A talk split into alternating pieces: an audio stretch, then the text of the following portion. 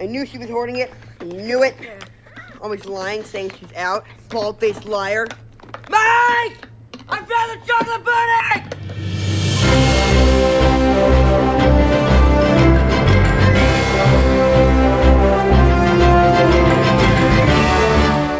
Hey there, enthusiasts. Welcome back to Hero Talk. I am your host, Judge Greg. Joining me today, I have returning champion Nick and making her Hero Talk debut, 60. Welcome back to Hero Talk, Nick. Welcome to Hero Talk 60. Hey.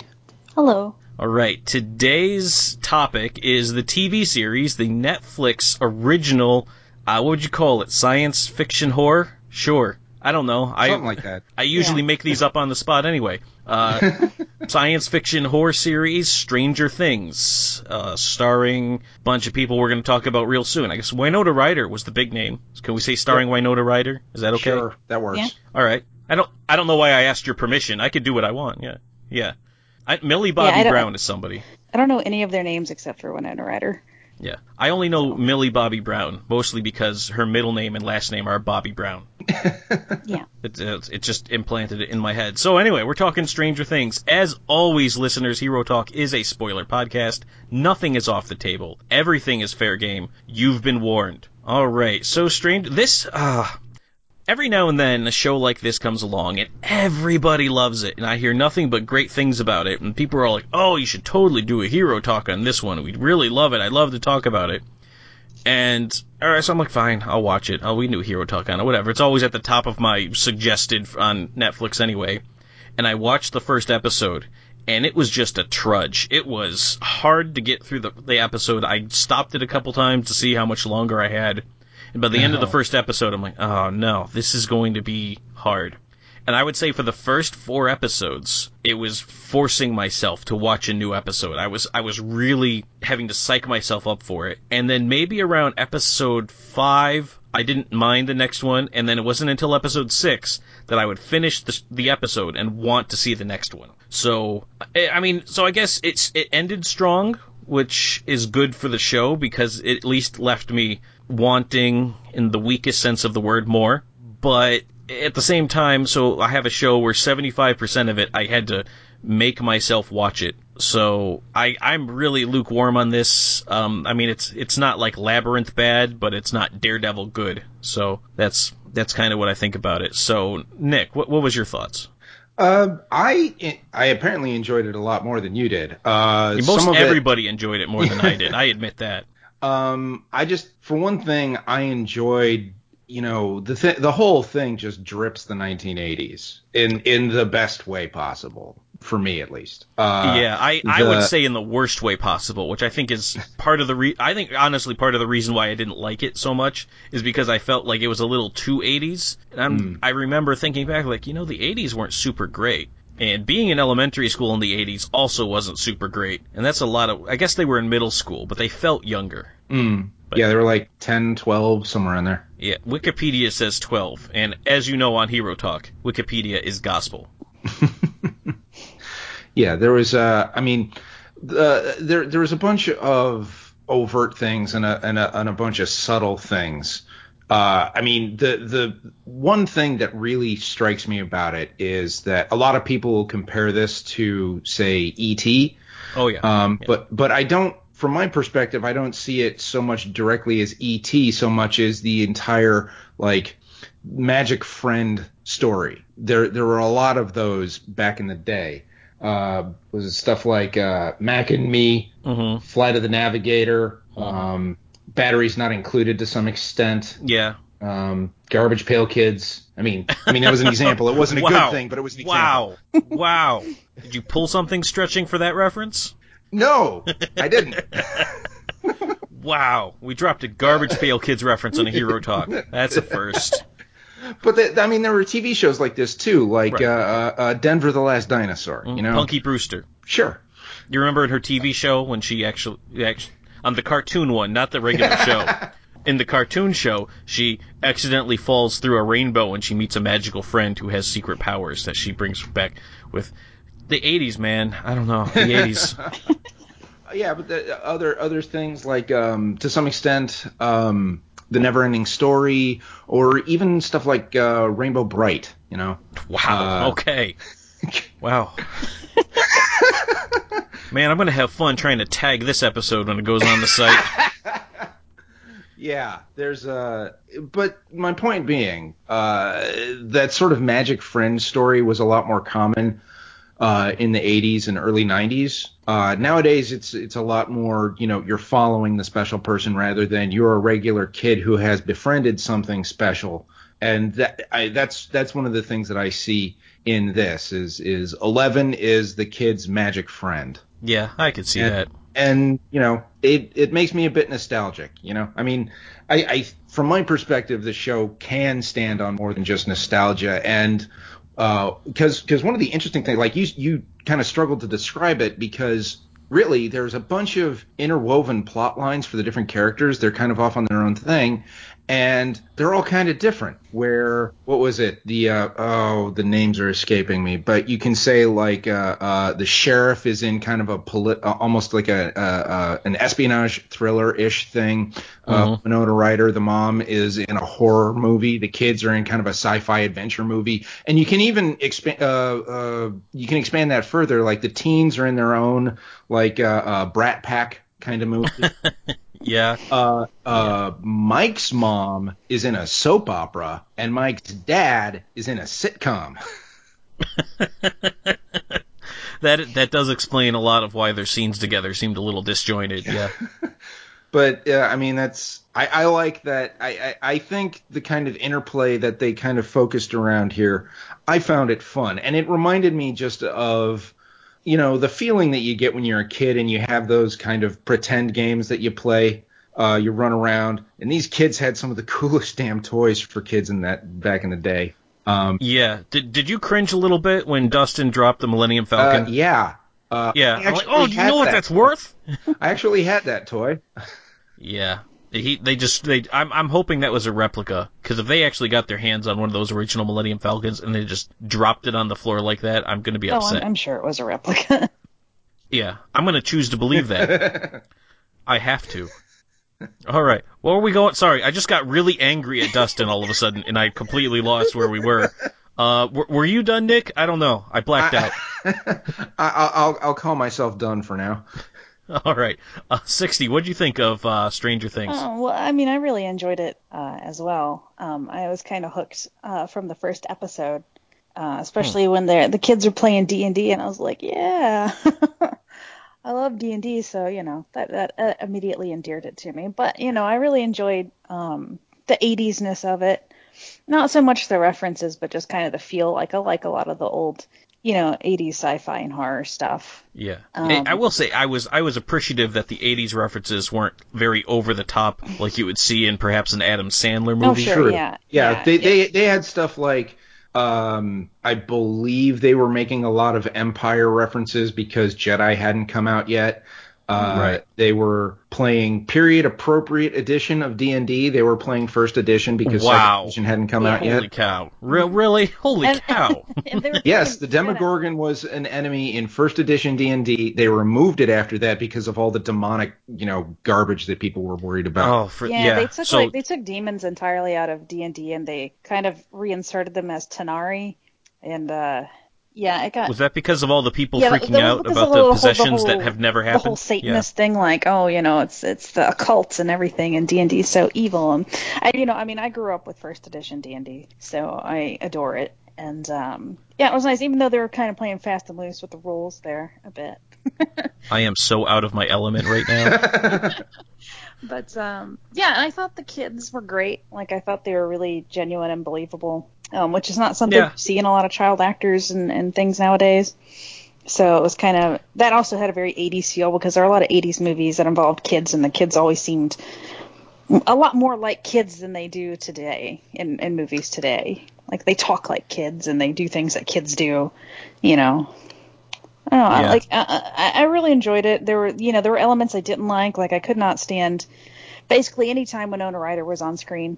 Um, just not a huge. I could see that, I'm not, yeah. I'm not a huge fan of her, and, and like the and and and this, I just felt like it was, uh, just too much Winona Ryder when she was she was. They were just like be Winona Ryder, but be more Winona Ryder. yeah. So that's Be crazy. Yes. Yeah. And, and and so that was irritating to me. You know. Mm-hmm. Um, Oh, I can see that. I've never liked Winona Ryder since that whole shoplifting thing. Oh, when she got like straight up caught on video shoplifting and acted like I didn't. Why? Why you guys think I did anything wrong? Yeah. Got like so upset. Like, wh- why am I being arrested? Why am I being charged? Wh- wh- Why do you think Winona Ryder? And so ever since then, it's very hard for me to have positive associations with Winona Ryder. Um, I, mean, I don't really care much about like you know whatever whatever, right. whatever stuff she's done in her, in her in her life. Just like her as an actress, I've never been particularly fond of. I guess I think it's just kind of her mousy attitude or something. Something about her just kind of puts me off. I don't know, but uh, Yeah. yeah. I mean, so I mean, I, I mean, she was giving a decent performance. It's just she just irritates me personally. On and a- that's I think that's perfectly level. valid. Yeah. Yeah. and um and of course I didn't like kind of like the forced you know um, breakup of the best friends like they always have to do in every everything um, between I don't remember the kids. Oh, that was that was a stretch. Yeah, that was- that was a um, real- So that was between Mike and uh, oh, who was Lucas. his buddy? Lucas. Lucas. Yeah. Thank you. Yeah, so Mike and Lucas, like that was that felt really forced, and I was just kind of rolling my eyes, like this, it's it's unnecessary. I kind of hate it when they do Yeah, that. it, it's like they had a trope checklist, and they're like, Yeah. "Oh, wait, we haven't we haven't done the best friend thing yet, so Yeah. we gotta we gotta but do overall, yeah, I really enjoyed the series as a whole. that." Nice. So you liked it from episode one Yeah. on, huh? Yep. I, d- I don't know. I guess I just something about episode one just did not resonate with me, and I just I feel like at that point I missed the bus, and I was playing catch up until episode six. Mm. Maybe it was But- too much Winona Ryder. Maybe. It might have been too. I man, I do not like Winona Ryder. I'm I'm completely with sixty on this. Anytime she's on the screen, I just want them to go to a different Yeah. scene. I really do. I, All right, I, I will- I will give her this much credit. I, I believe she did a good job of acting in a kind of a crazy way in response to a crazy situation, and yet presenting it rationally enough that you can kind of believe her when she says, "I know this sounds crazy." I, I'll give you that, but then a lot of the times she does things that are just ridiculous and just expects people to to believe her at, face value. Yeah. You know, especially when she's out buying phones and Christmas lights, and she's just like, "What? What? I'm just buying Just phones and Christmas up." lights." You're like, "No, you really." uh, At this point, you probably you should at least compare- make something up. Especially when you compare that to when the kids were buying, you know, bullets and bear traps and gasoline. What are you kids doing? Hunting monsters? Huh. Yeah. yep. Gotta love that that little nod to, oh, all right, yeah, because they would just let kids. Anyway, all right, we're not going there. Anyway, so let's talk about the cast because we've already started. Honestly, uh, well, I don't have anything else to say about Winona Ryder. And 60 said her piece. So Nikki, it's it's your last call for anything you want to say about Winona Uh, I pretty much said my piece. Any any Edward Scissorhands dig digs you want to get in there? This is the time. No. All right, cool. All right, so Winona Ryder's done. All right, we will no longer speak of her again. Uh, so next you had the sheriff, uh, Jim Hopper, played by uh, David Harbour. I this guy looks so familiar, and I'm really trying to like rack my brain to think if I've seen him in something else. I've I've looked at his IMDb, and this is what's awful. His IMDb is filled with movies I've seen. but do you think I could place him in any of these? I mean, he was in Suicide Squad for crying out loud. And I look, I'm like, I don't know who that Did he have a name in Suicide Squad? Dexter Tolliver. Yes, I'm. He had a I'm sure he was a character that was. Yeah, he was prominently displayed on the screen. I mean, this was a DC movie. DC didn't even give Lois a last name in Batman v Superman. So.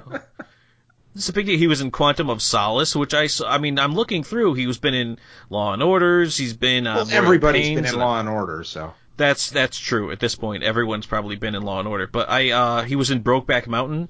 I just War of the Worlds. I've seen him. I've seen that movie. Uh, I I swear, I'm looking through this, and um, he's been in a bunch of stuff I've seen. But I Well, even knowing the for why he character's looks name. familiar to you. Yeah, but I mean, even even knowing the names of the characters he played, I, I still can't even think of who he was. So, um, I guess good job getting an everyman looking kind of guy, I suppose. And, and every Um, man who has a magical fist. Yes. Oh, th- this guy is just. I mean, you want to talk about '80s tropes? This is a guy who's like, I'm gonna punch my way out of this situation. like, like, dude, you can't you can't just punch your way out of breaking into a secret federal facility. that it doesn't work that way. I'm pretty sure. Don't don't hold me to that, but I wouldn't put that to the test. I mean, it, it, it- Hopper to me kind of is one of the.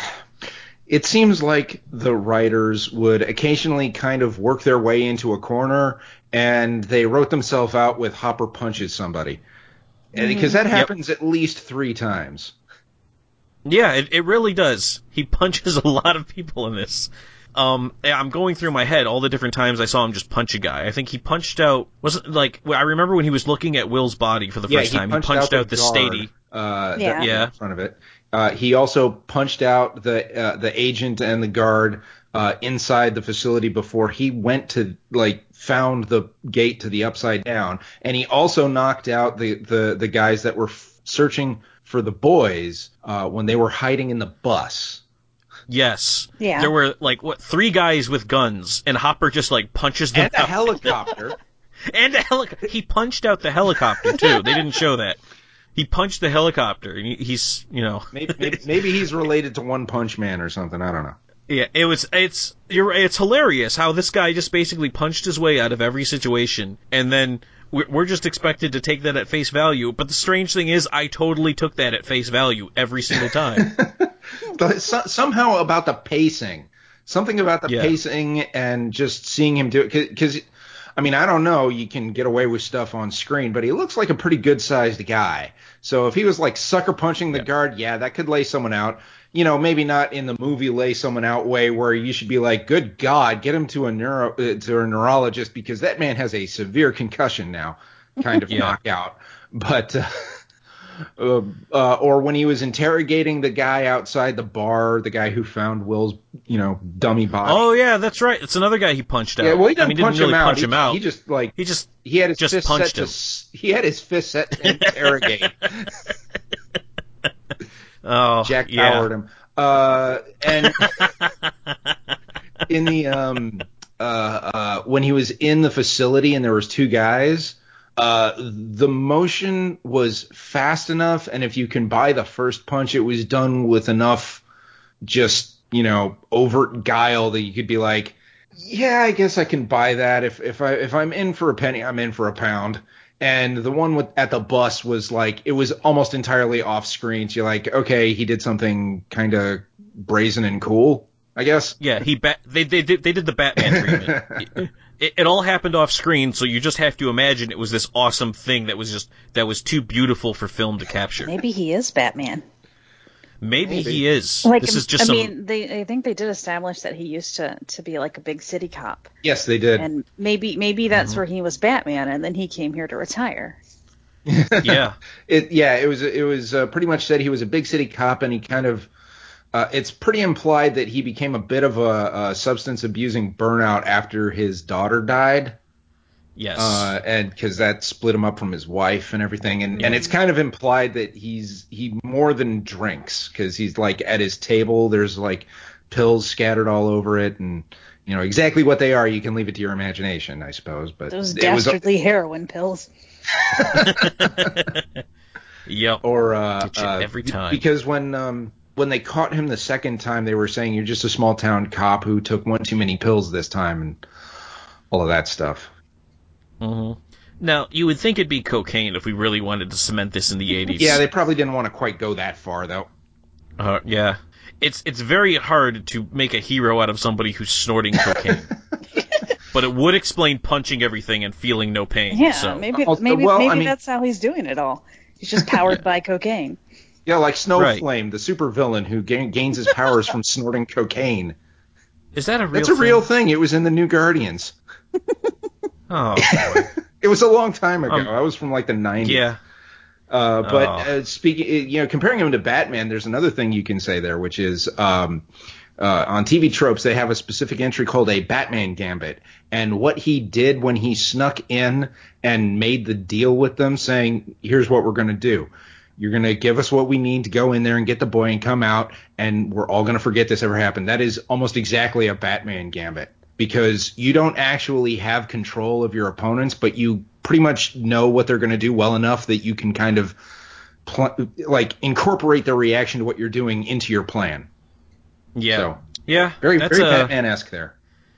It's I I found it kind of unusual though, in that every time anybody else went into the Upside Down, they kind of established that bad things happened nearly immediately, but they were able uh, so uh, Hop and Joyce and apparently Will also sort of were able to get around in the Upside Down without kind of setting the the beast off or whatever. Did they ever establish what that thing was called? I've been calling it the beast because I obviously watch a lot of Disney movies and that's a name that pops right in my head. But, I think they- I think uh, I think most people have been referring to it as the Demogorgon.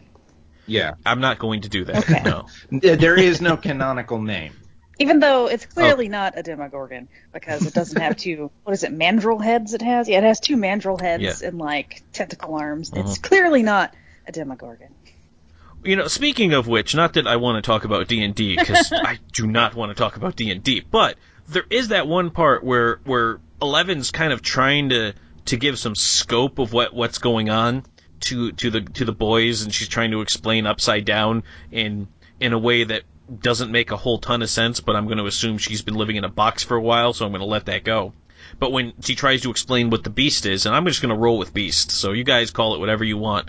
Beast is my term when he- she's explaining the beast, she drops the Demogorgon on, which I mean is great for the theatricality of this is something that even for somebody who doesn't know what D and D is, like hmm. this guy, I've they've established the Demogorgon enough that I see that and I think, oh, that's really bad. But then I think she doesn't have that context, so she doesn't know that that's the Demogorgon. and It's really bad. So she just picked something that looked bad and slapped it on the thing, and it didn't look anything like the creature that she was go. It was just it was very strange and odd to me that it it, it, it she happened to pick up that piece simply so that we and the boys would understand what she meant by that. But it was it was done to progress the story and not done in a very realistic manner, Yeah. as far as I'm concerned. Well, it might concerned. have Side- also been just note. the ugliest piece there. Side note, those uh, those Demogorgon minifigs are selling for a lot on eBay.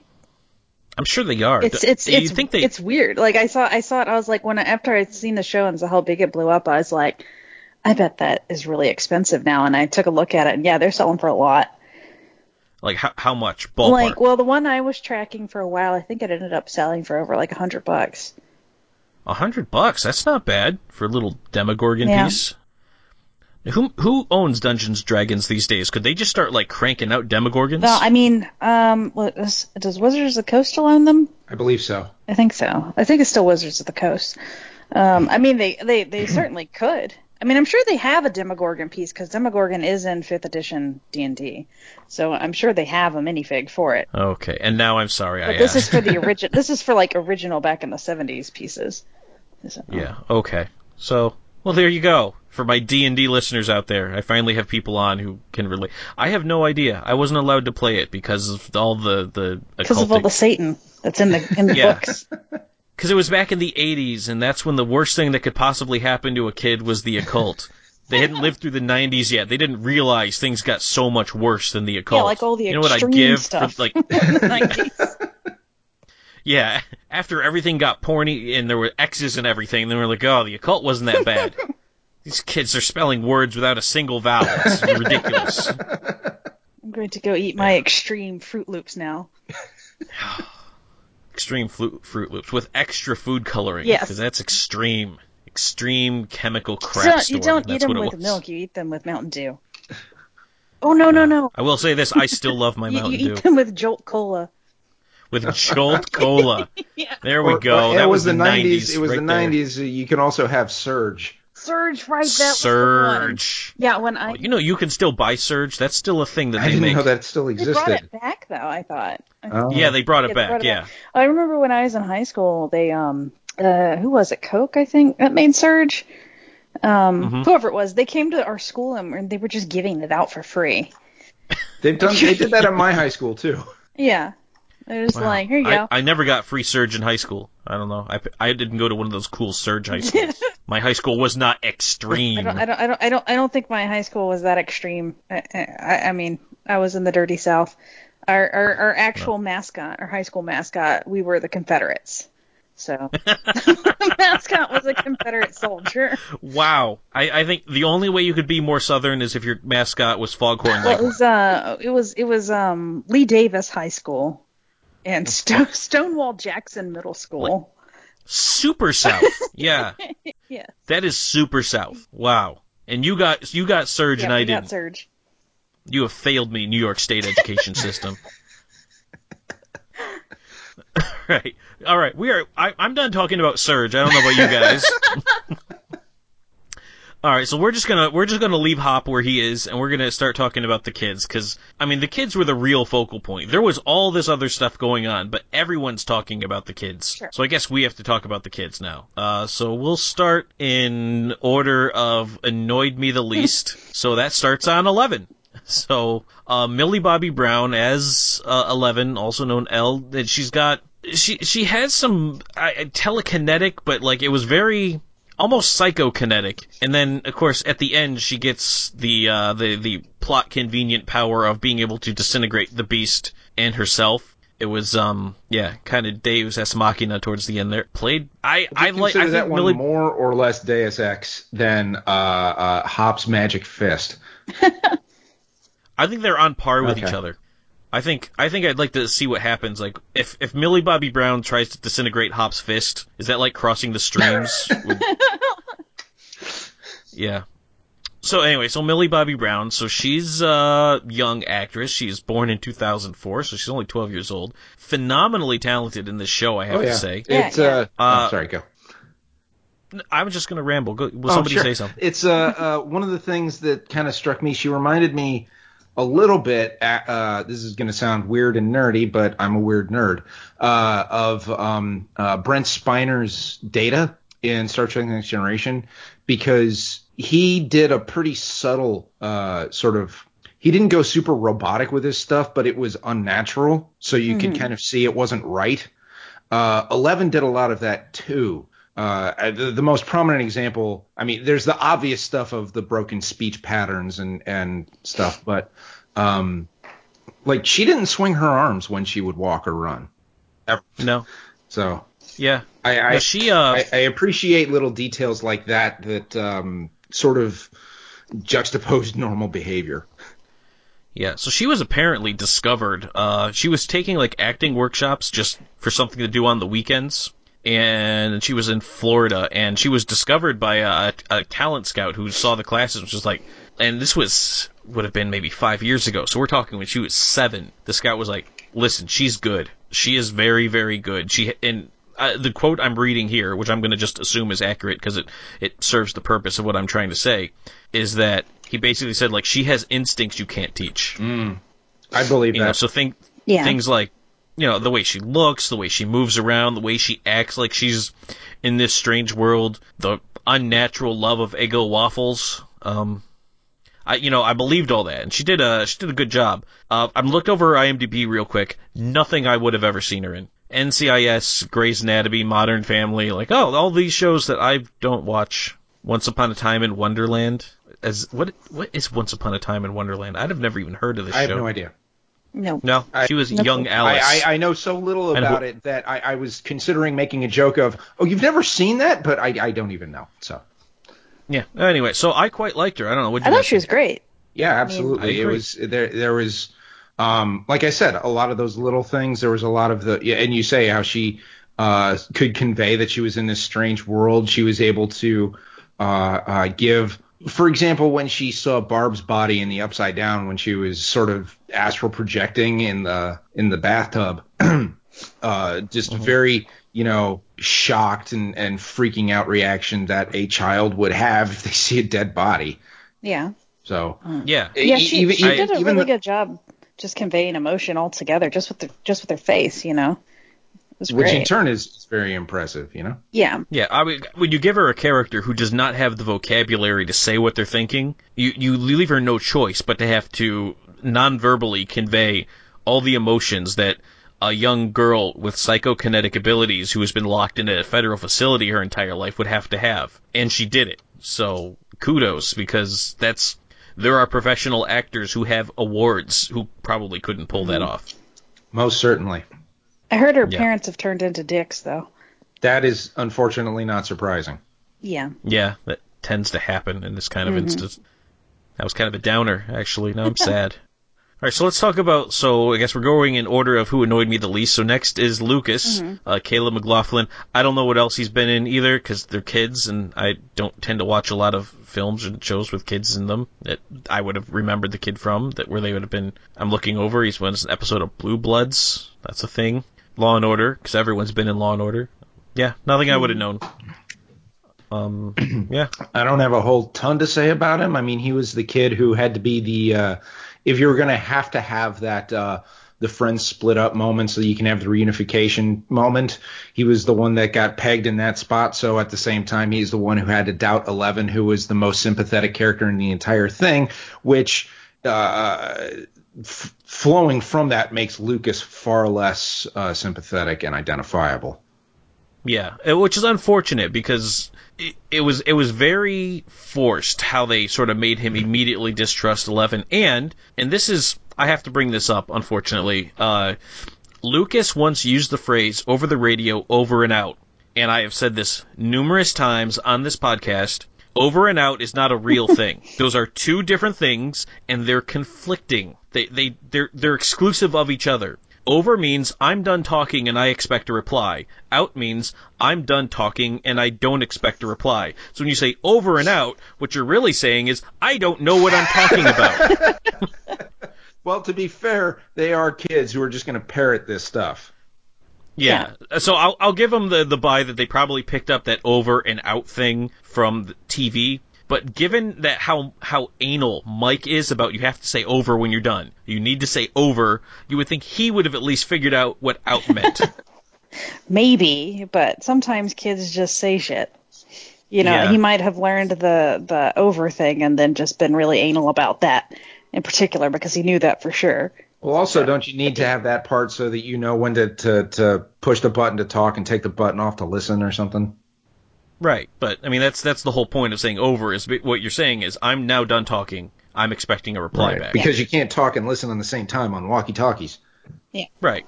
You know, and now granted, I did used to teach radio talking for the Navy, so I may be a bit more anal about this than most people. Yeah. But anybody who's who's done actual real radio talking would know this, and I know it bothers them too.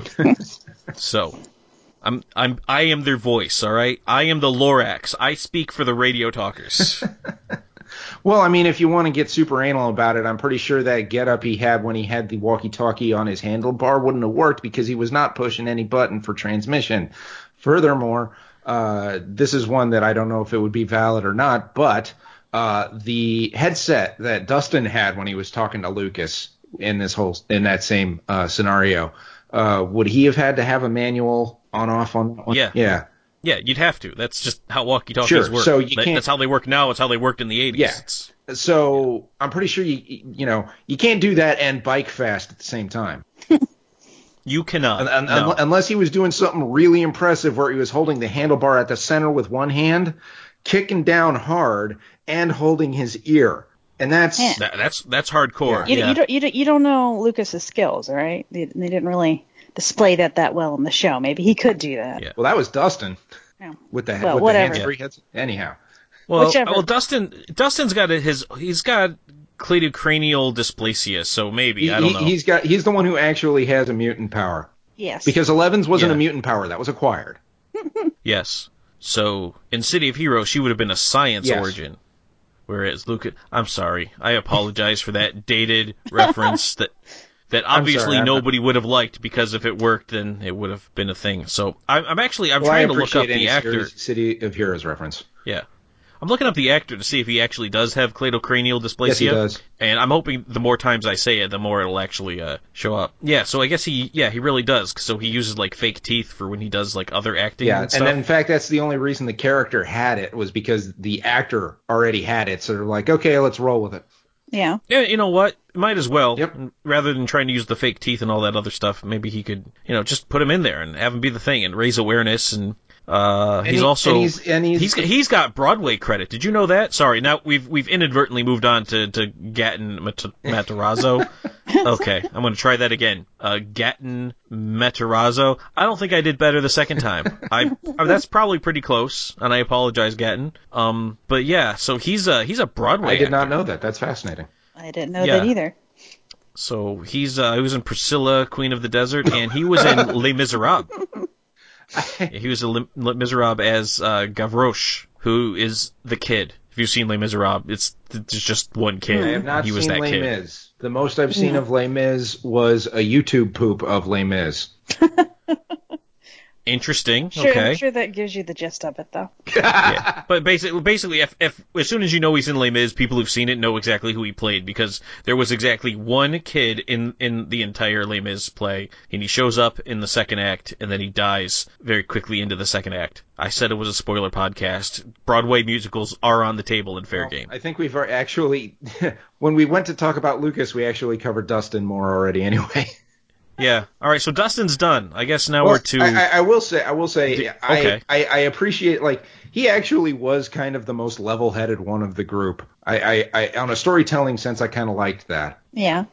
Yeah. He he was the voice of reason when, you know, Lucas had to be unnecessarily uh abrasive and and Eleven was raised in a federal facility her entire life and had psychokinetic abilities, so not super relatable. And then Mike was just kind of unnaturally in love with Yeah. Eleven. And and so that just sort of made his his judgment and his portrayal kind of grating. And then Will was in the upside down the entire time. So yeah, that really does make him probably the most relatable and level-headed character of the four Yeah, friends. even even when they were in that thing, when they were saying Mike, the, the bullies caught them up on the quarry, and they were saying Mike has to jump off. He's like, or they were threatening to cut out uh, uh, Dustin's teeth. And he's like, "Don't do it. It's it, they're baby teeth. It'll be fine. It ain't worth it." And then the other kid was like, "Yeah, no, that's cool. I'll just jump." yeah. yeah, that was uh Optimus Prime, like in was- your acceptance of self-sacrifice, there. yes, it really was. It was just like, no, I I think I'm going to give my life for this right now. Like, dude, really? I mean, at that point, it's like just fight back. 'cause you, you're dying one way or the other. Yeah. You know, at least at least see if you got magic hop fists first. oh, so I guess we're on to Mike. So uh, Finn Wolfhard is Mike. That's his real name, Finn Wolfhard. I laughed too much at that.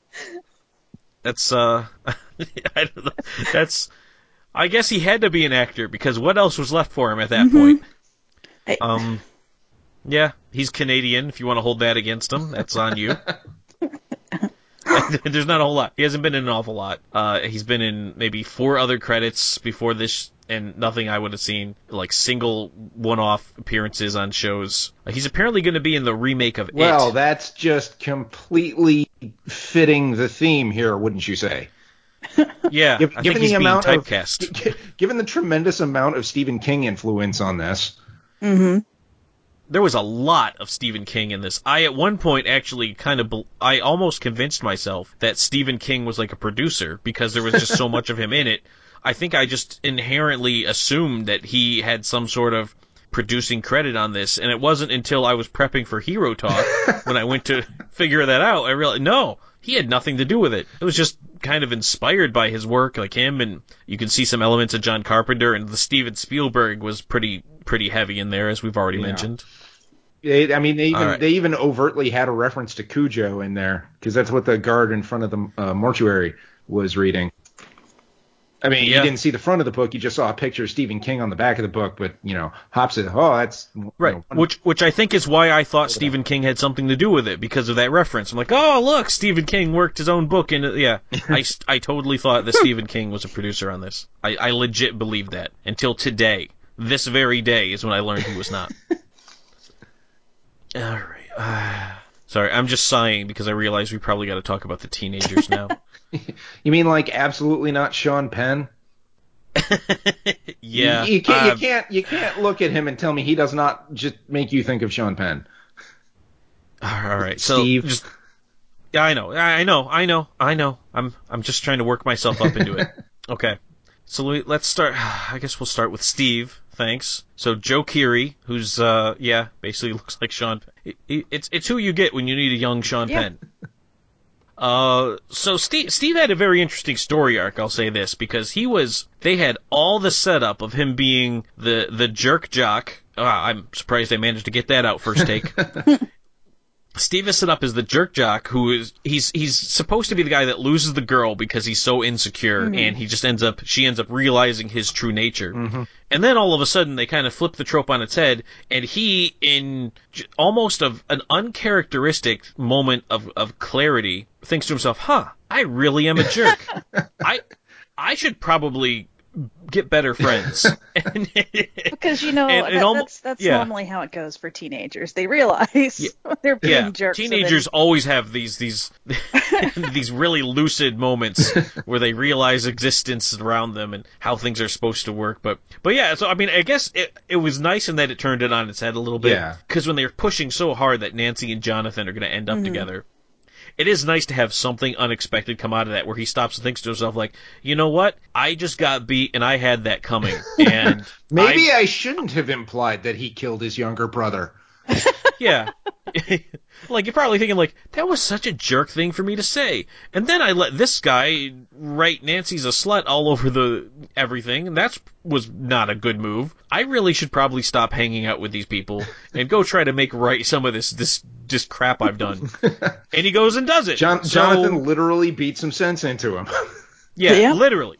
Literally beat the sense into him, and he, and he stopped and thought to himself, I need to go make this right. And he ends up becoming a character who sort of, in doing that, endears himself to me. I don't know if it's so much because I'm really a sucker for a, a story of retribution and redemption, or if maybe I just kind of like when tropes get turned on their head because they're so tired that, especially given all the movies that I watch and analyze to a ridiculous detail so that I may podcast on them later, it's kind of nice when something happens that I'm not expecting at this point. Yeah. Because I tend to come to expect most of the normal stuff that's going to happen because I've seen it before. So I was I was really happy to see something that I did not see coming. I very much did not see Steve's sudden change of heart. In part because teenagers don't do that, and in part because it was uh, an interesting piece of character Well, development. I feel bad. and that's I all feel I bad have to for say. the other guy though because now he doesn't get the girl. So Jonathan. So I've I've, I've Yeah. heard that. Yeah, Jonathan. So well, he, he didn't really. couple of He was the that me. one taking creepy stalkery pictures. Yes, he was. I mean, when He- they when they smashed his camera, I mean, they, they did it in a pretty dickish way, and you know, property damage, you know, debatably may have been overdoing it, maybe not. No, but, I don't uh, think so. It If somebody's taking creepy, weird pictures of of your girlfriend without her knowledge, I think you smashed their camera. I mean, uh, you know, I don't I don't always say that you know violence is the is the answer, but I mean, come on, they're teenagers. That's going to be a reaction to it, and that's that's fine. yeah. What so- we're basically saying is violence is sometimes It's the answer. sometimes the answer. well, it was it- the to be answer for used Hop as a a lot last of the time. resort. It was. I mean, th- think if, if Hop was a, a pacifist, uh, not nothing would have ever gotten resolved. if Jonathan So- never beat up uh, Steve, he wouldn't have had his uh, moment of clarity. Exactly. And then wouldn't have been able to bail them out when the beast was coming See? after. him. Oh, see, we finally figured out the moral of the story. Punch So the moral of the story is violence is the answer. Yes, It is the first resort. first and best response. no, response. that's that's that's not actually. Don't don't go don't go do that, listeners. Seriously, that's that's horrible life Don't advice. Now listen, I am not saying that violence is never the answer. I don't believe that. Sometimes violence is the answer. But uh try something else first. There. That's my go that's my P- PSA for That's that's horrible advice just in general. that's terrible. Don't don't listen to me for life advice. I talk about movies and TV shows. I shouldn't be trying to base yourself off of me. All right, what are we talking about? Jonathan. We moved on to Jonathan.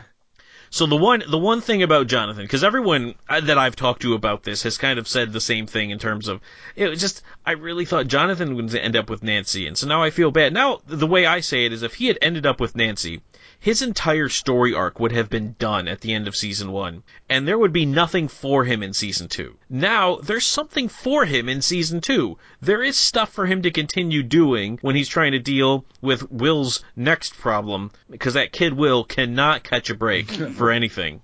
No, and the kid that's- survived in the upside down for like a week, and then he ends up incubating another beast in his stomach, and now seems to have the ability to shift between the upside down and the normal world at will. Play on words there. Did you I get was that? about to say there. I picked, catch? I picked that. I picked up on that one. Yeah, yeah. Uh, played by Charlie Heaton because I didn't say that. I don't know what else he's been in. I'm not even gonna look He's it up. apparently Uh, been you either in know one him or of you the don't. worst movies ever. He was in Erin Brockovich. He uh, played Julia Roberts' mouth.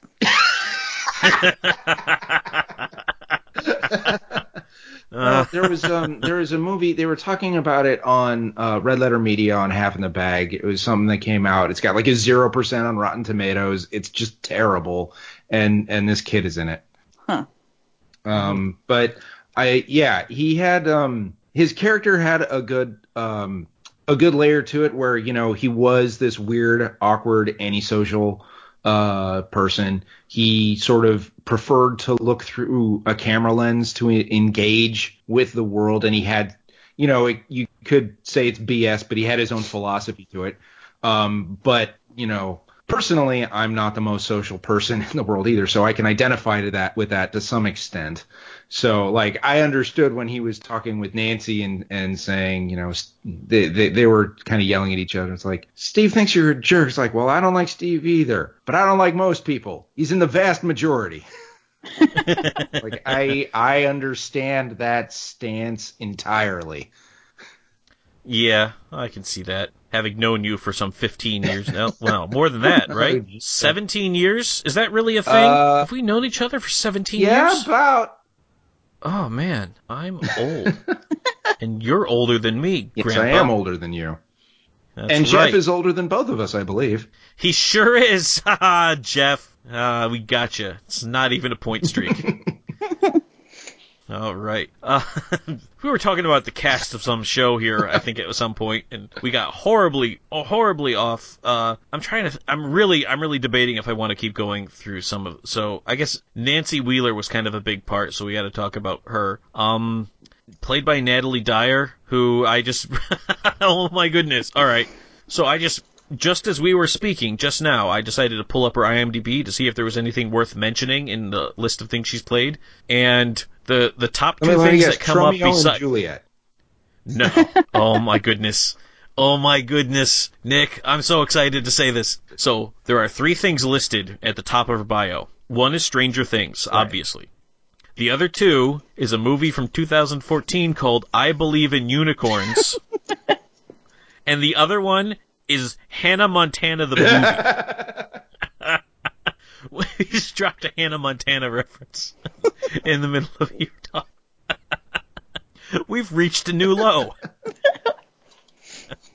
All right, well, there you go. So, fans of Hannah Montana the movie, we got they got their character. oh, I'm done. I'm done. With, I'm I'm done with this character now. There's nothing more I can say about Nancy. I- She's now forever associated with Miley Cyrus. Uh, All right. Um. So I one last character that we I have to talk about, and then we'll just we'll bring everybody else up if they come up naturally. Um. I guess maybe two. No, there's two more people I got to talk about. So one was uh the the Dr. Brenner, and the only reason I got to bring him up is because Matthew Modine. He was. I mean, he's the other big name get they got for this thing. Yeah, I'm Is not. you- I'm, is you- are I'm, you I'm not not really. a fan of- I I don't know his name, but I, I recognize Oh. his face from things. But I, I've never. Full really... Metal Jacket is what I immediately go to. He was Joker in Full Metal Jacket. Oh, okay. every time I look at him in this show, I think he looks like Ted Danson. He does look a little bit like Ted Danson. I'll give you that. He's got a similar Mm-hmm. chin. Also, their hair has is salt and peppered similarly. Yeah. Also, apparently, he was, uh, he's in an upcoming movie called The Hippopotamus, in which I hope he plays a hippopotamus. I hope he does too. Although he has he has a, a name in the credit for the hippopotamus. Well, I mean, so are you Well, maybe the hippopotamus has a name. Can't have names. I don't I don't know. I honestly I don't know that many I mean, hippopotamuses. what would you name one? Is that right? Hippopotamuses? Is it Hippopotami, hippopotami? hippopotamuses, hippopota. Is I it don't spelled know. with a U.S. or an E.S.? I can't remember off the top of my head. A Okay, U.S. hippopotami is probably acceptable. Yeah, All right. Hippopotami. I would think that end with Okay. Michael Michael Logan, the hippopotamus. Yep. Uh, so he was also in The Dark Knight Rises, but he didn't have a very big part. He was that one cop who didn't want to like be a part of the resistance anymore, and then Gordon convinced him to, and then he put his uniform on, and then he still gets shot at the end, but you know he has like a wife and young daughter, so it's like kind of really sad when he gets shot. And it's like that one thing where like, you couldn't have given me that movie. Seriously, Chris Nolan, you had you had to take that guy and kill him at the end. You couldn't have just let me have that one feel good moment. Apparently, apparently he was in Weeds, which was a TV show that I did not like. Oh, that's who do you play in Weeds? Sullivan. I don't remember who that Um, is. I don't know. It was, it was a long time I don't know. ago. Yeah, I. I, I quit I quit Weeds. I, tr- I tried to watch it. It was kind of funny, and then and then it just it became less and less clever each and every episode Mm-hmm. until finally one day I realized why am I still watching this show? yeah, I'm trying to think who this guy was. Sullivan Groff. I don't know. Uh, I don't remember him from Weeds. The only guy I really remember from Weeds, besides just the main character from Weeds, is uh, the guy who played that crooked DEA agent because he keeps showing up in other stuff. I think he was uh, he was a bad guy in Ant Man, and he was a bad guy in uh, Legends of Tomorrow. So Likes playing comic book bad guys.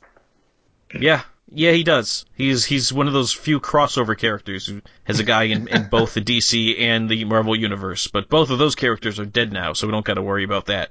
All right. So one one last character I just want to talk about. I don't really care about the actor, but we got to talk about the character. Was Mr. Oh, Clark? Oh, that Because Mr. teacher. Mr. Clark has the patience of Job, Yes. quite frankly. When kid, he, I mean, he's he's on what was clearly a date where they're watching some. The I don't Thing, even remember the isn't it? movie.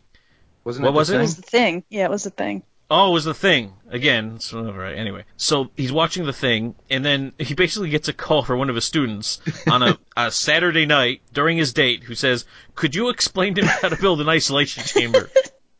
And God bless him, he did. He explained how to do it. He he sat there. He's like, uh, "What? Uh, what did he say to his his, girlfriend?" Did he turn me? Excuse, sorry, I got. It's, one of my Well, she- students from middle school. He wants to build an isolation chamber, and so I need to kind of walk him through the process. And she's like, "What?" He's like, "Listen, I'm I'm not gonna I'm not gonna question his curiosity. He's learning." They're they're really good students.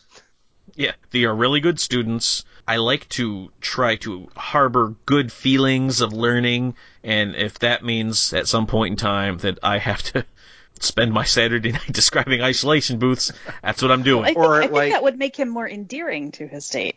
You know, he's he's super possibly. caring, super caring, awesome teacher.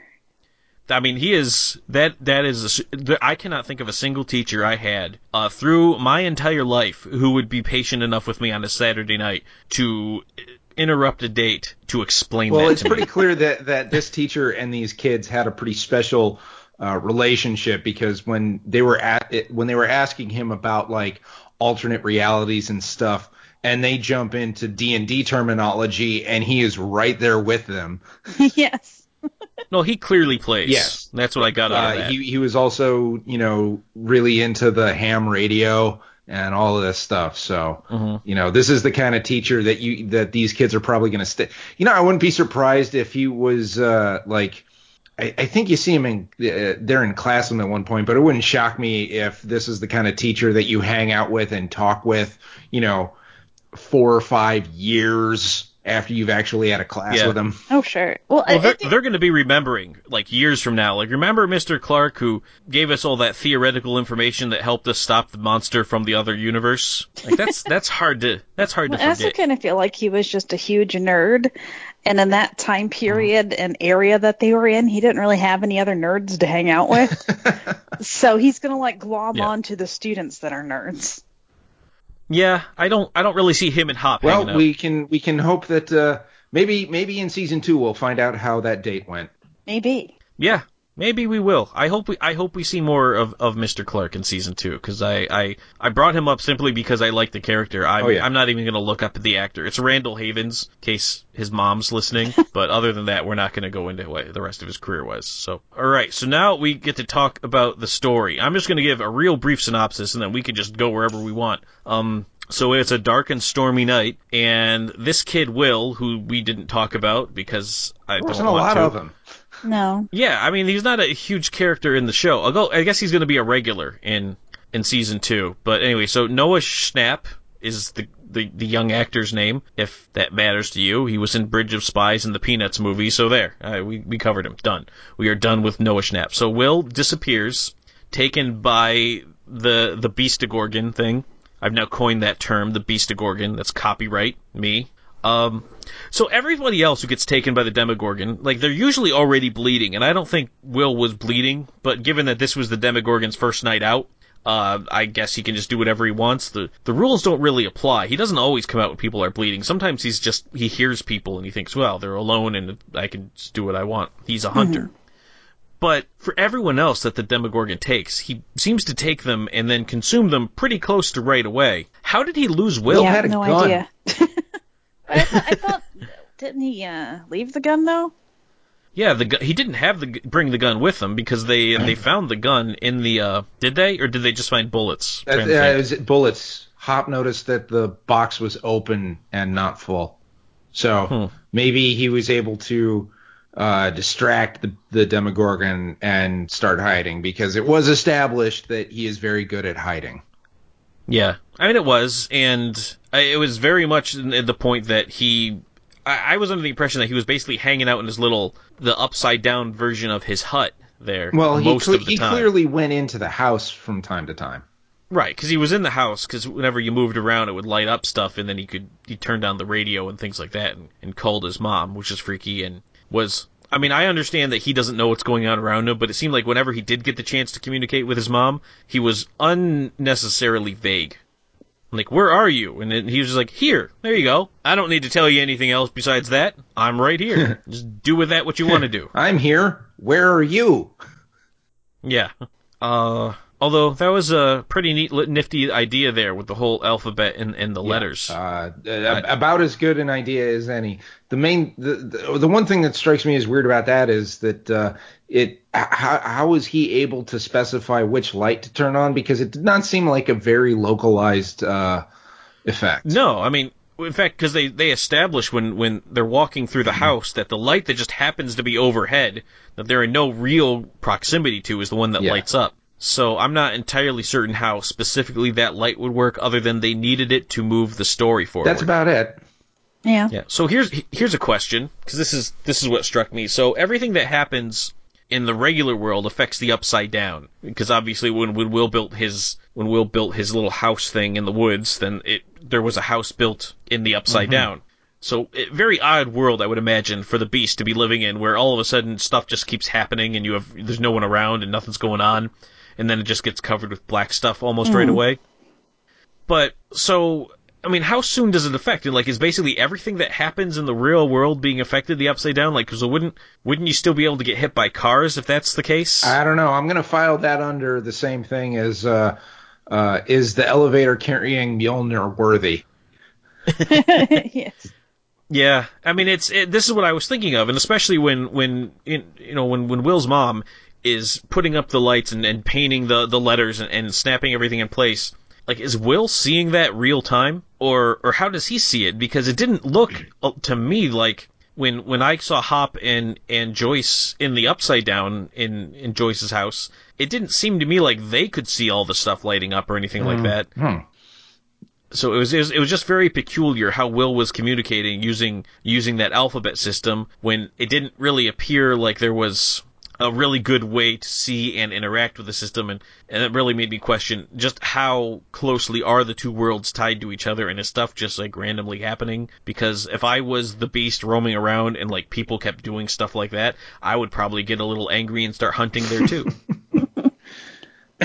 Or for that matter, how does the beast smell blood? Do they spill blood in the upside down and usually he just subsists on blood that happens to drip on the floor, but he can't get at the actual creatures? And now he knows Well, I that mean, there are like, actual creatures and you can go you- through and get them? If you wanted to get get into the physiology of the creature, I think you're, I think you're and gonna, why not, I think you're gonna run into some walls. I mean, like if it's, I mean, Well, what's the problem with running into some walls? He ran through the wall to get into the school when all the agents got their brains crushed.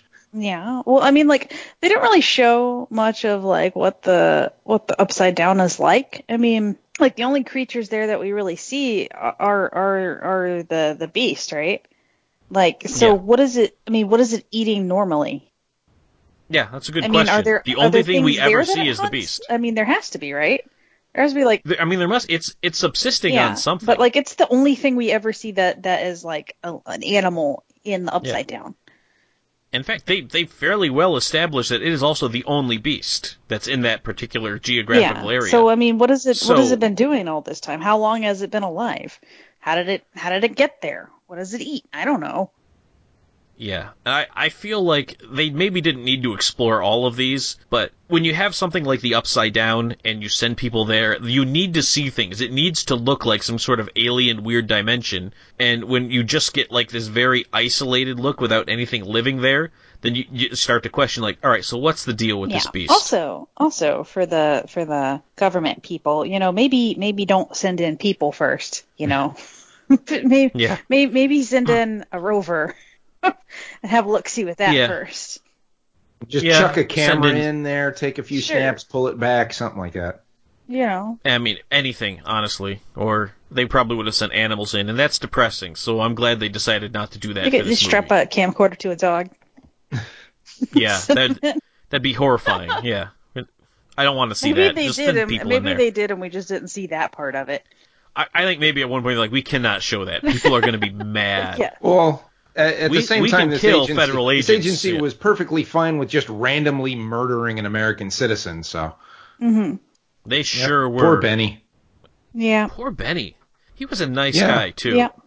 You know, it made me like him, and I liked him, and then they shot him, and there wasn't really a good reason. No, for in fact, him. it was a very bad re. th- th- There was very good reasons to not shoot him. Yeah. I mean, because he he just thought it was a runaway Yeah. kid. You know, It- it- uh, they weren't planning to kill everybody who'd seen this Yeah, other that- kid.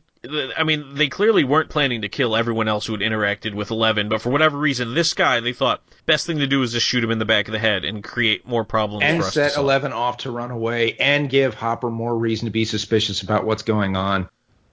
Yeah, and, and by by shooting him in the back of the head, they tipped her off way ahead of time. When they probably could have just grabbed her and then been like, "Well, thank you, we'll be on our way," and then it wouldn't have been an issue, and then that would have been the end of the series. I get it, but it, you know, it, it just seemed like that was that was counter to their actual goal. Well, I mean, did I they even have a plan on how to capture her though? Because it seems like she could just wreck shit. Yeah, I think her plan was honestly, uh, I think their plan, I should say, their plan was honestly just to to show up and sort of hope that she just came Yeah. along with them. Oh, you gotta go plan. see Papa. Yeah, I would have imagined like a net or something. Yeah, but they had some ideas. They they'd seen her just snap a guy's neck because she didn't want to go in the box. Yeah, I don't want to. That's one of the kind of funny things. I don't want to hurt a cat. I'll kill this guy instead. Yeah, Well, I mean, I'm fine. I'm fine with that. That guy was. yeah. I mean, he should have known better. He was he was an acting agent in this situation. yeah, The cat was not. The cat was Yeah. an innocent. yeah. hmm Yeah, poor Benny. So anyway, I don't know exactly how far I got into my synopsis before we went on a tangent. Not very. yeah, I think I got to Will Yes. disappears. Will disappears. His mom freaks out, realizes that he's not gone because it wasn't. Didn't she got the first phone call pretty early, right? And uh, and Yeah. So Jonathan's trying to figure stuff out.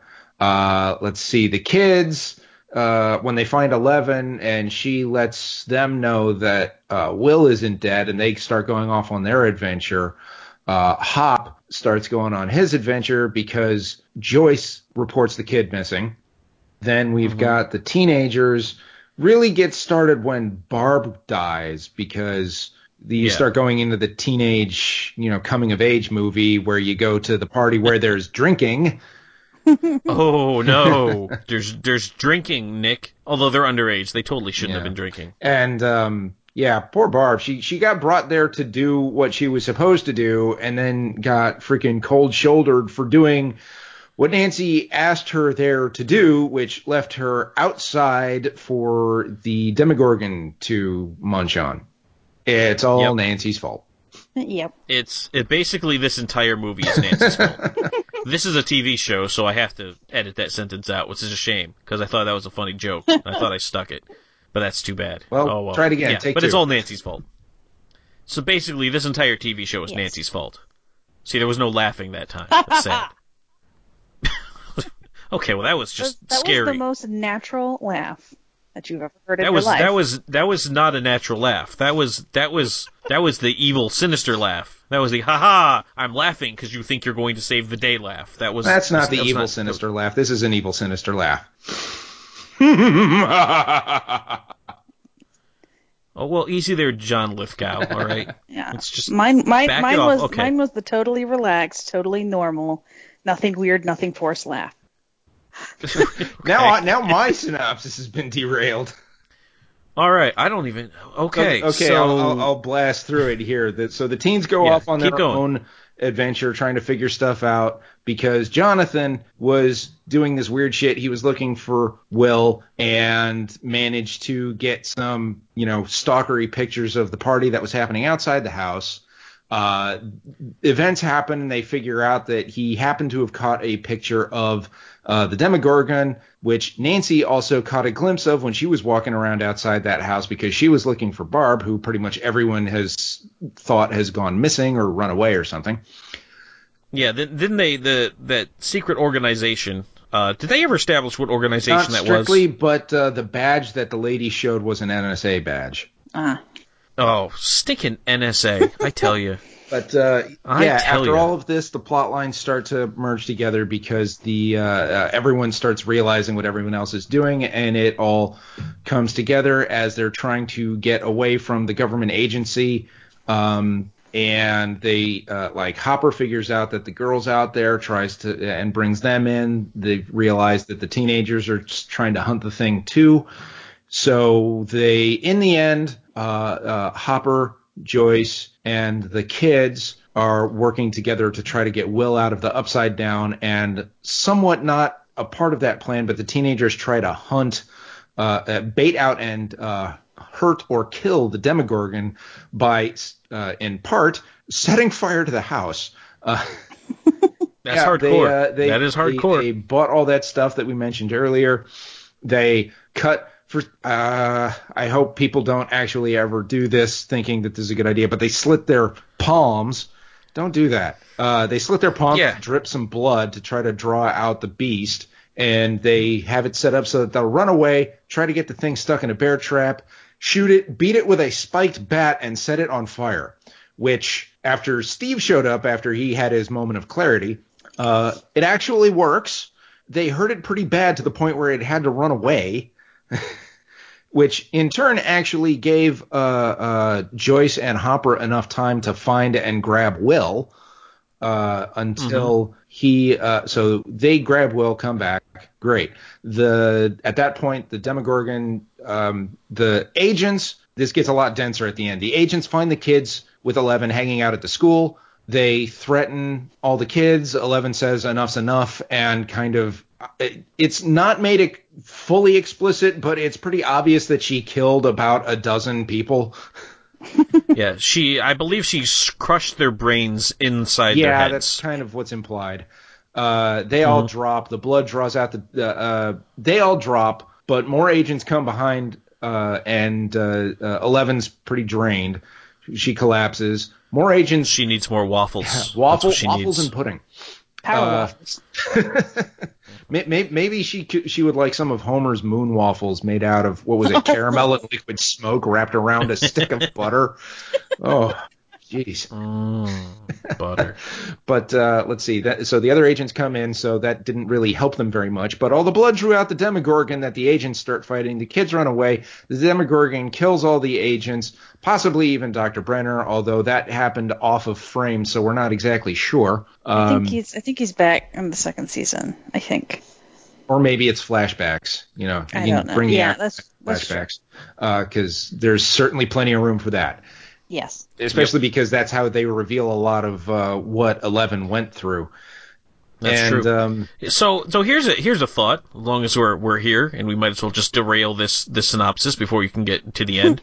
uh, when the Demogorgon shows up, I, I'm now I'm calling him the Demogorgon now. Are you happy? When the beast shows up in in the school where they were uh, where the kids were hanging out, and it starts taking out the uh, the federal agents, he didn't seem all that hurt, and his leg seemed fully healed. And maybe I there just is I more really than think that that was my so that was my original thought was there had to be more than one right? Because that one had absolutely no signs of any damage and I know they don't just like Wolverine heal because it left a blood trail for Joyce and Hop to follow but it I would have thought that like even if it did have a chance to heal like it went from I'm half dead to time to feed real quick like real quick and it just it just seemed like really forced as though like they they needed to wrap it well, up maybe that's So- why. Uh, maybe that's why it actually stuck around rather than grabbing one or two people and leaving because it was hurt. Maybe it did re- regenerate something, but that left it completely ravenous. Yeah, you're definitely putting more thought into it We than put else. far yeah. too much thought into other elements of this story already, so don't start start complaining about that now. The- I, it's my podcast. I can start nitpicking about anything I want. that's that's why I started this in the first place. I don't know why I'm going on right now. Um, but yeah, but so then we get what seems to be a happy ending, though, right? Like you get Will's back, and the the door is still there to the to the upside down. They never really closed that all the way, but sixty. Now. So Eleven disintegrates herself and the Beast. Uh, she yeah, she got like some weird like she went Super Saiyan almost at the end there with like this brand new level of power that she didn't have before. Well, I mean, this one Uh, this one involved her bleeding out of her ears as well as her nose. Yes. Right. I. eh, But she, I mean, she pinned the thing against the back of the wall, and and she was shown in- in the past to, you know, be very limited in terms of what she could do. But in in this particular case, she sort of seemed to have this, this very short stint of limitless power, which she used to disintegrate herself and the beast. It sounds And like you're I- I saying mean, that she developed unlimited power. it was certainly over nine thousand. Yeah, there. Uh, that was the biggest Deus Ex of the whole thing because she was Yeah. wiped out. She was barely able to stand. She had to be picked up and carried around. She didn't eat or rest in between. And then we get her like biggest display of power. Uh, the best thing I can Yeah. think is it's just one. She's had actually more exercise doing this stuff since she broke out, where like doc, uh, uh, Dr. Brenner might have just kept her doing a little thing here, a little thing there, and it's like a muscle where the more you work it, the more you can get out of it. And um, adrenaline, you mix those two, like Yeah. it, it's probably something like her doing that to the Demogorgon was way more than what would be considered safe. Um, but she was able to just manage to to put that much effort into it. I mean that that's the only way you can explain something like that because it was threatening her Sure. friends who took care of. her. Or it was the dumbass power of friendship. Oh, you! I was gonna go there. nice work. Nice work. I was really about to drop a power of friendship reference. All right, nicely played, sixty. Nicely played. All right, yeah. I'm the No, real no, no, answer it's- though it's- is they it, it was they the told the writers rocket. they it had was the two. wrist rocket. That was the difference maker. It it it it, it softened them up, but yeah. The, the the real reason though, as we all know, is that they told the writers you have two pages to close out this scene, and that's what they did. But as I mean, so you get this like r- seemingly happy ending. I mean, even though they're kind of sad that Eleven is gone, uh, it didn't it didn't seem to stop them from still like playing their their their Dungeons and Dragons games. Like they didn't seem too broken up about it for what was what three months later. Is I that think it was what we- supposed to be done in November, so that would be like a month, a month and a half. Yeah, because they, they definitely YouTube. established that in the, in the final uh, epilogue, it was Yeah. Christmas. And by the way, did you see Steve's sweater? like seriously, That was a bit much. that was that was an unironically bad sweater. But uh, anyway, I don't know. Uh, sorry, I just that was an awful sweater. But you, yeah, you get like I mean, so Steve and, and and Nancy are still together, and they're all buddies with Jonathan now, and he finally replaces his camera. Which I mean, it, it, it kind of it, it seems like a nice heartwarming thing, but then you think like it took you a month to replace that guy's camera after you Well, broke he is it. a teenager. It might have taken him that much time to save up the money. But I got the impression his parents were loaded. Did you see Hmm. their house? Now, granted, I don't, off the top of my head, know what property values are like in Indiana. I, I know Nor a lot what they of were in 1983, nor do we know how Yeah. much that particular camera cost in 1983. Yeah, and, and nor was I going to do any of the legwork necessary to look up any of that Maybe- stuff. I'm just going to say Steve needed to maintain car payments. Yeah. Maybe. Anyway, he got the camera back. They're all buddies.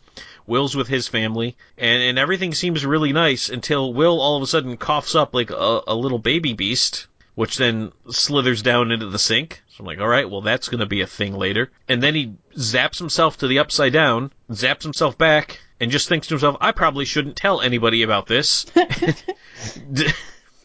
that was clearly nothing of concern. Does not seem important. Go, goes back and has his Christmas dinner. I mean, I, kudos for not wanting to spoil the holiday for anybody. Like, I get that, I do, but uh, that's that's one of those things you might want to get checked out. You should see a doctor. yeah, and then all we know about Hop is like he's he gets picked up by by these agents at some point, and then he's off in the woods somewhere, and he's leaving Eggo waffles for for eleven, cookies. and we're pro- and cookies, yeah. Uh, We're probably gonna have to talk about the Eggo waffles. How much do you think Eggo paid for that product placement? Because that was significant product placement. Her pop vinyl figure has Eggo waffles in it. I mean, that that is maybe- what what makes them Maybe, think of that. maybe enough to pay for the botched van flip. Oh, the van. yeah, the van flip. Uh, apparently, the first time they tried it, uh, one of the uh, explosives didn't go off, and it slid into a camera, destroying the camera and the lens. Oh my god. Well, I mean, at least it didn't slide into a person. I suppose that, would have been worse. Very bad.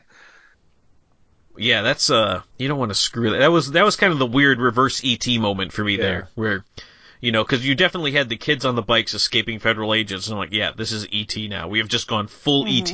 And so once they get closed in, I'm like, all right, so how are we going to solve it? Are we going to fly? Or are we like, no, we're just going to take the one set of FBI agents and throw them in the other. I said FBI. I don't know. I I, I don't The, think the they were super NSA. not conspicuous, like six electronic repair vans that are speeding down the suburbs. They Yeah. were uh they were the Men in Black. Yeah. They were well, more or less. They were And the I, I got I got to say, every time I see that van flip, I, I say out loud, "Red means stop." From Hellboy. Yeah. Yeah. Yes, I like that flip better in Hellboy. It, it- I mean, if it- you think about it. in terms of physics, it actually makes less sense in Hellboy. I know, but I get Ron Perlman when he does it in Hellboy. enough. If if if Ron Perlman had been 11 in this, I think it could have been improved. Just think about that. That's my that's my my dream cast. There is we could have Ron Perlman. You don't want as Ron 11. Perlman to play the Beast? I mean, he's played the Beast before. He has played the Beast before. I don't want to typecast him. He's 11. Oh, that show was awful. Speaking of, just got me thinking about that stupid, awful Beauty and the Beast show. That was a terrible remember show. All right, you know what? I've we, we've we've been on this for quite a while now. I think it's safe to say that we have covered Stranger Things to the maximum extent that I Fair I want to. And and unless this is your one chance for go backs, anything else that anybody wants to talk about with Stranger Things? Crickets. All right. Yeah.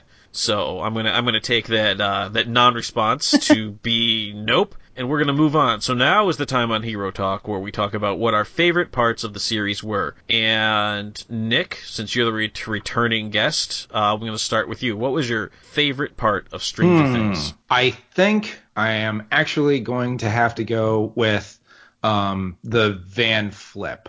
That whole chase sequence, because Yeah. and not just because it was a cool effect and done well, but um, it's it that whole chase, the whole thing was so, you know, kids imagining their own adventures. I, uh, from from Lucas just going out and exploring that area on his own to seeing what's going on and coming back and you know you have the cool walkie-talkie set up and you're coming up with other, the other stuff and you're just racing your bikes down the street you know it it, it so made me think of of childhood and youth and the van flip Okay, was then. just the cherry on top of the whole thing you know it was great now, I mean, at the same time, so- they, they they could have just driven around that flipped van, but you know, No, they couldn't. it was in the road. They would have had to go on the sidewalk. That's illegal. Can't just go on the sidewalk. That's for pedestrians. You have to stay on the road. That's the rules of the road. You can't expect a federal government agency to just willy nilly ignore the laws that are inconvenient like for it. don't murder. Yes, exactly. Like, don't shoot people in the back of the head and don't experiment on children. Stuff Yeah. like that. All right. Uh, 60. What was your favorite part of Stranger Uh, Things? my favorite part was the introduction of the Demogorgon, creature, beast, whatever you want to call it.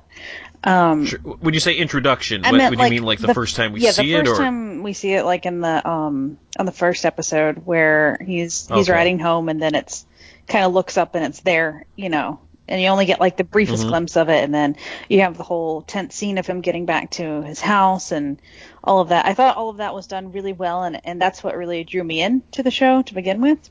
Because I, I really liked, I, I- really I liked will the say, tension, yeah. and I really thought it was, it, it was spooky for me. That kind of situation would be like terrifying if I, and I like put myself into it, you know. Um, so that that was my favorite part. I really enjoyed that part of it. yeah, that that got a I got a very heavy John Carpenter sense Yeah. from that opening scene right there. Yeah, I really liked that. Yeah, it was it was it was well done, and I would say as somebody who does like John Carpenter's directing, I, I was appreciative of, of it, and I I think I liked the Beast better when it was just this strange faceless Yes. man thing Yeah. before they actually decided they should have never shown the Beast. Yeah, they should have just they should never have done it. it should have just been in the shadows, but you should have never actually because as soon as you saw it, it was painfully CGI. Yeah, and it- I mean, and it, like wa- it was no it longer was kind of scary. goofy looking too. Like even like It- bad CGI aside, was. that I didn't like the design so much. I kind of liked it more when it was just you didn't really know what it was. It was like this creepy kind of humanoid thing in the mist. Right. You know, I I prefer that. Exactly. Yeah. Kind of the same way And that I no would've one could preferred if- accurately described it. It's like, it looked like a man with no face. Yeah. You kind of get you kind of Right, get a, and- a so- Slender Man vibe yeah. from it a bit. Exactly. Yeah. Exactly. And that, and yeah. that was what was what was the scarier part of it. But once you actually saw it more, it wasn't. You know, it just wasn't scary looking at that point. And I, and I think that you could have even done pretty much any time you saw it clearly, it could have you could have hit it under like strobing lights to make you could get glimpses, but it would always be like you can't see it right. clearly Yeah. enough or You continuously sort of like- enough. you know, do an alien thing where it's never you never really see the whole thing and it's in the dark, you know. For the, Yeah, I mean, I was even thinking like an Evil Dead, where like you just you don't get sure, to see it. yeah, it's, it's just it's always behind the camera. yeah, Yeah. You, you want you want Sam never get see Raimi's. Stranger It's- Things. Yeah, it's it's all it's all. I mean, it was like the one horror actor they didn't give an homage to. Honestly, it was Well, they had Yeah, they the director. Well, they had the Evil Yeah. Dead poster up. Yeah. who had the Evil Dead Jonathan poster? had the Evil Will's Dead poster up, and that's when Oh, Jonathan. All right, so they did. So yeah. Well, with that, I guess it's time for my favorite scene. Uh, I I think my favorite scene was just basically any time I got to see Hop punch people. it really was. Anytime Hop just decided like, yeah, I'm just gonna start hitting you now, and it just I, I liked it. It it was very cathartic for me just to see Hop punch people because in all these movies you're always sort of missing the one guy who's like, I don't want any of this. Just, just I'm tell me what I want to know. Or I'm gonna hit you, and they would say no, and then he'd hit them. And be like, wow, I'm I'm so glad it worked out for him that way because very typically the sort of the the rural police chief in these movies typically doesn't even get to live to the end, much less end up like vaulting this into some kind of weird secret government job. So kudos to Hop and. uh yeah, him punching stuff was my Also- favorite part of this. Also, one thing that I that I did want to bring up that I that I just remembered is speaking of Hop, the the other cops with him, I get a really strong uh, Eddie what was it? Yeah, Eddie and Lou uh, vibe. The the other cops with Chief Oh, yeah, from yeah, The Simpsons because they're yeah. both idiots. yeah. Yeah, I um, and I don't know exactly why this is, and maybe it's because I've been seeing commercials for the the Power Rangers movie, but I got like a Bulk and Skull feel, almost the bumbling away from them. Like, wasn't it like one of those seasons they were trying to be cops or something? I don't know. I'm trying to remember Yeah. way back. I think I think they did that, but I've I never really watched much Power Rangers. It's uh, it is probably not worth going back to watch at this point. Although there's going to be a movie, so I guess there's that. I'm sure, I'm All sure they're going to tab Jason David Frank for that again. Jason David Frank will do anything for a paycheck. I'm convinced of it. He does fan videos. You know, like That's true. That's true. That's, was it Uh, he's been on Superpower Superpower Beatdown. Yeah. Yeah. twice. Twice? Once as the White Ranger and once again as the Jeez. Green Ranger.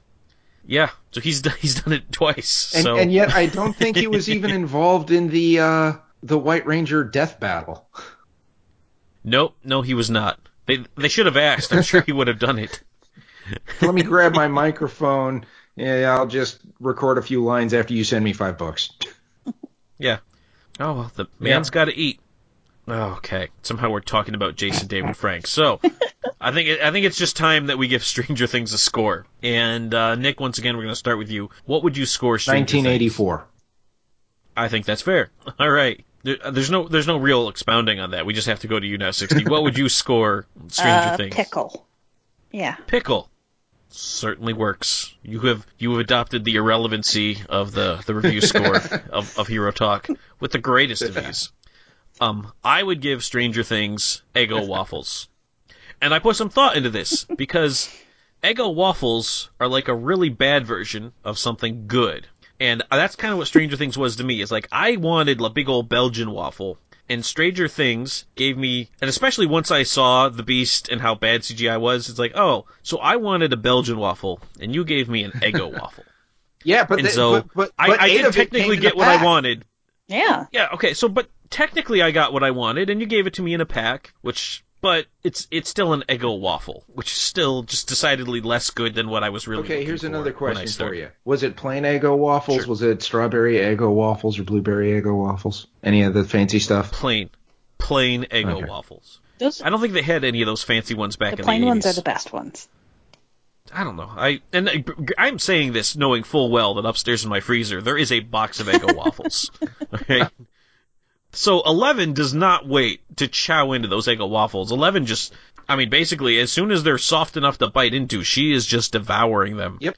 Um, Well, I mean, that's it- gross. When, when she stole them from the store, she didn't exactly have a toaster available anyway. So yeah. Do you think she could toast them with her psychokinetic Maybe. ability? Uh, maybe.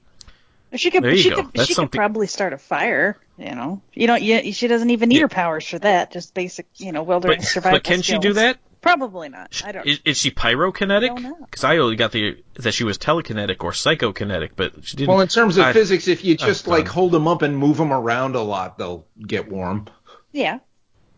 I suppose. So maybe if she like vibrated at the molecular level. going- we're going with the- flash What, what are levels we here. talking about? What are we doing? What is okay? So anyway, so that's it. Those were our review scores, and if you're wondering why they make no sense, that's because review scores are dumb and they don't matter. And presumably, by the time you've gotten to this point in the podcast, you already know what we think, so it doesn't really matter what number we assign to it. And also, this is a spoiler podcast. If you haven't even seen the show yet, honestly, I'm not entirely certain why you listen to this.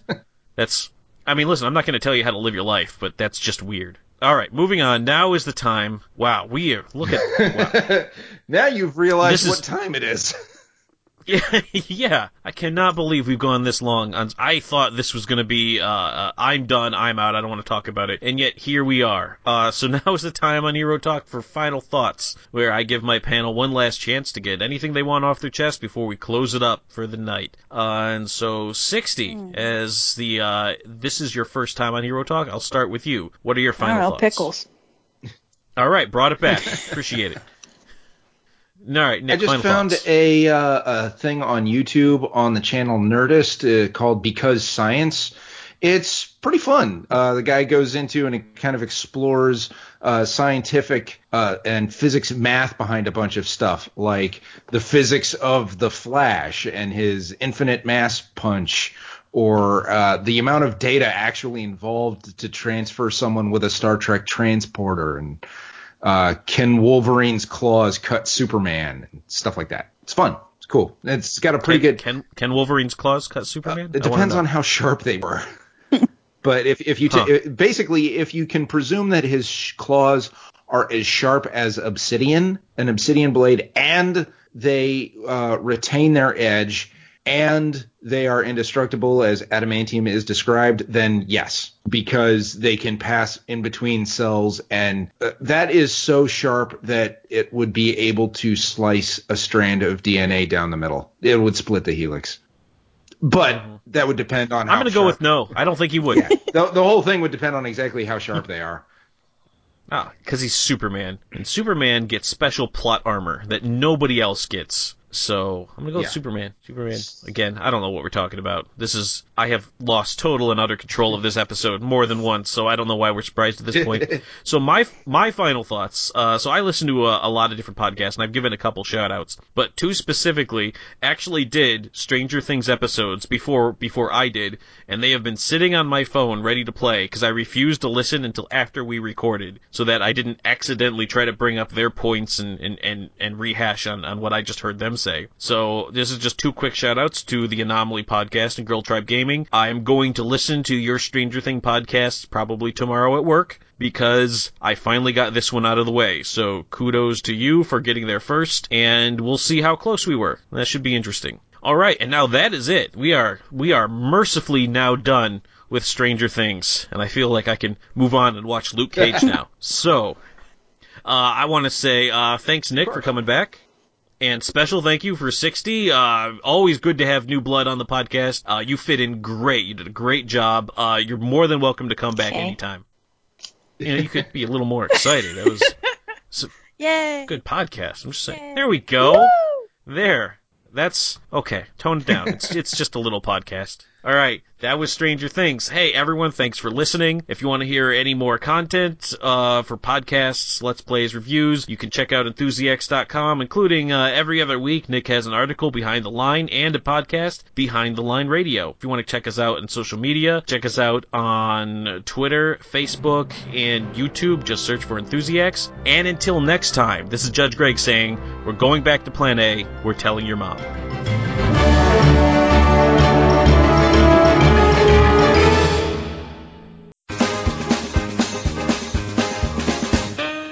Yeah, 60 disintegrates herself. It was 11. Yeah, because you're 60. Because it's numbers, you see, and it messes with my head. I, I have almost stumbled into that about four or five times already. All right, we're just gonna go ahead and start that over again. And six, 60 didn't even heat him up, right? She just kind of like waited for them to thaw and just chowed was down. 11. I was 11. I did it again. Son of a gun. Okay, but to be fair, Eleven and I have that in common. I just I just eat them. I just eat them. Oh, I don't know why I keep screwing that up. I don't know. Oh, boy. We probably should have foreseen that possibility as we were trying to find this out.